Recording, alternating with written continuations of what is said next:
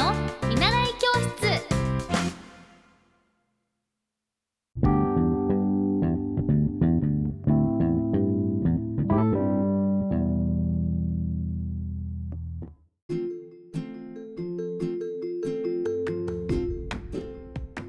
おはようございます。エッティ先生の見習い教室。今日はえっ、と4月14日ということであの今日からモンテッソーリ教育の教師養成通信教育講座が始まりました。あのそれと一緒に多くの多くのたくさんの教科書参考書が届いてモンテッソーリ教育入門モン子どもの精神幼児の秘密自己教育あとは記入する 0, 3 0から3歳の発達大人の役割運動論日常生活の練習言語教育モンテッソリ教育実践理論子どもの発見。なんかこれ見てると私大学時代は幼児教育科で、えっと、幼稚園と保育士の資格も今持ってるんですけれどもすっごくこのなんか思い出されますね。この子どもの発見とかこの言葉。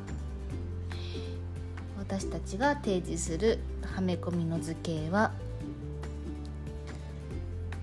うん感覚教育。なんか子供まあモンテッソリ教育ってこの0から6歳まででで0から3歳を前期でそして3歳から6歳を後期っていうふうには言われてあの分けられているんですね。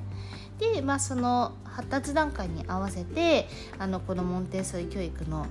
例えば用具とか教具の使い方であったりこの私たち大人が、えっと、どのようにこう関わっていくか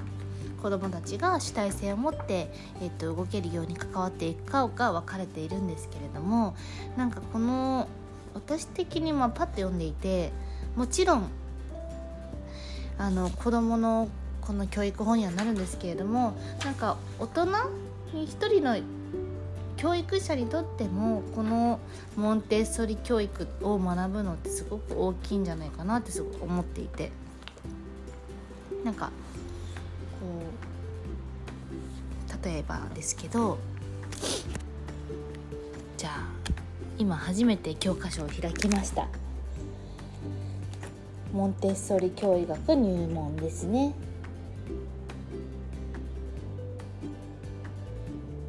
じゃ例えば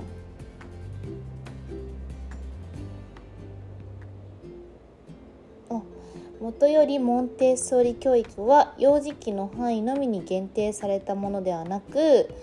整理された環境の下に子ども一人一人の個性自主性を尊重し人間形成の第一段階を定義されている。うん。なんか私は今あのー、子供はいないんですけど一応そのアナウンサーの仕事をしながらモンテッソリ教育を勉強したいと思ってネスインターナショナルスクールのあの保育士として働かせてもらってるんですけれども本当に子供とこう触れ合っていくとやっぱりその子供らしさっていうのも大事にしながらどうやってその子供らしさを私たち大人がこう引き出していくのかっていうのがすごくポイントで。例えばじゃあとは言ってもじゃあダメなことはあるじゃないですか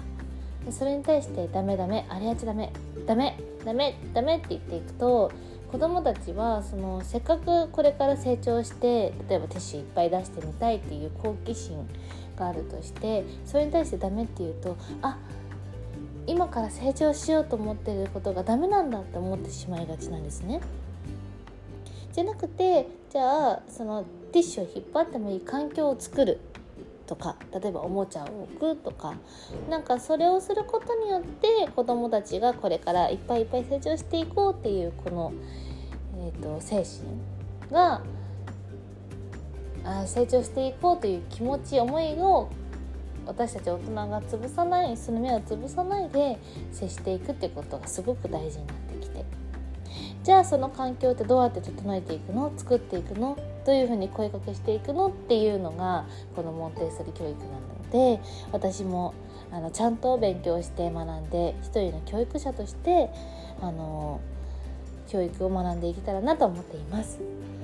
ということで今日から始まりますので新たな挑戦ということでよろしくお願いします。じゃあいってらっしゃい。バイバイ。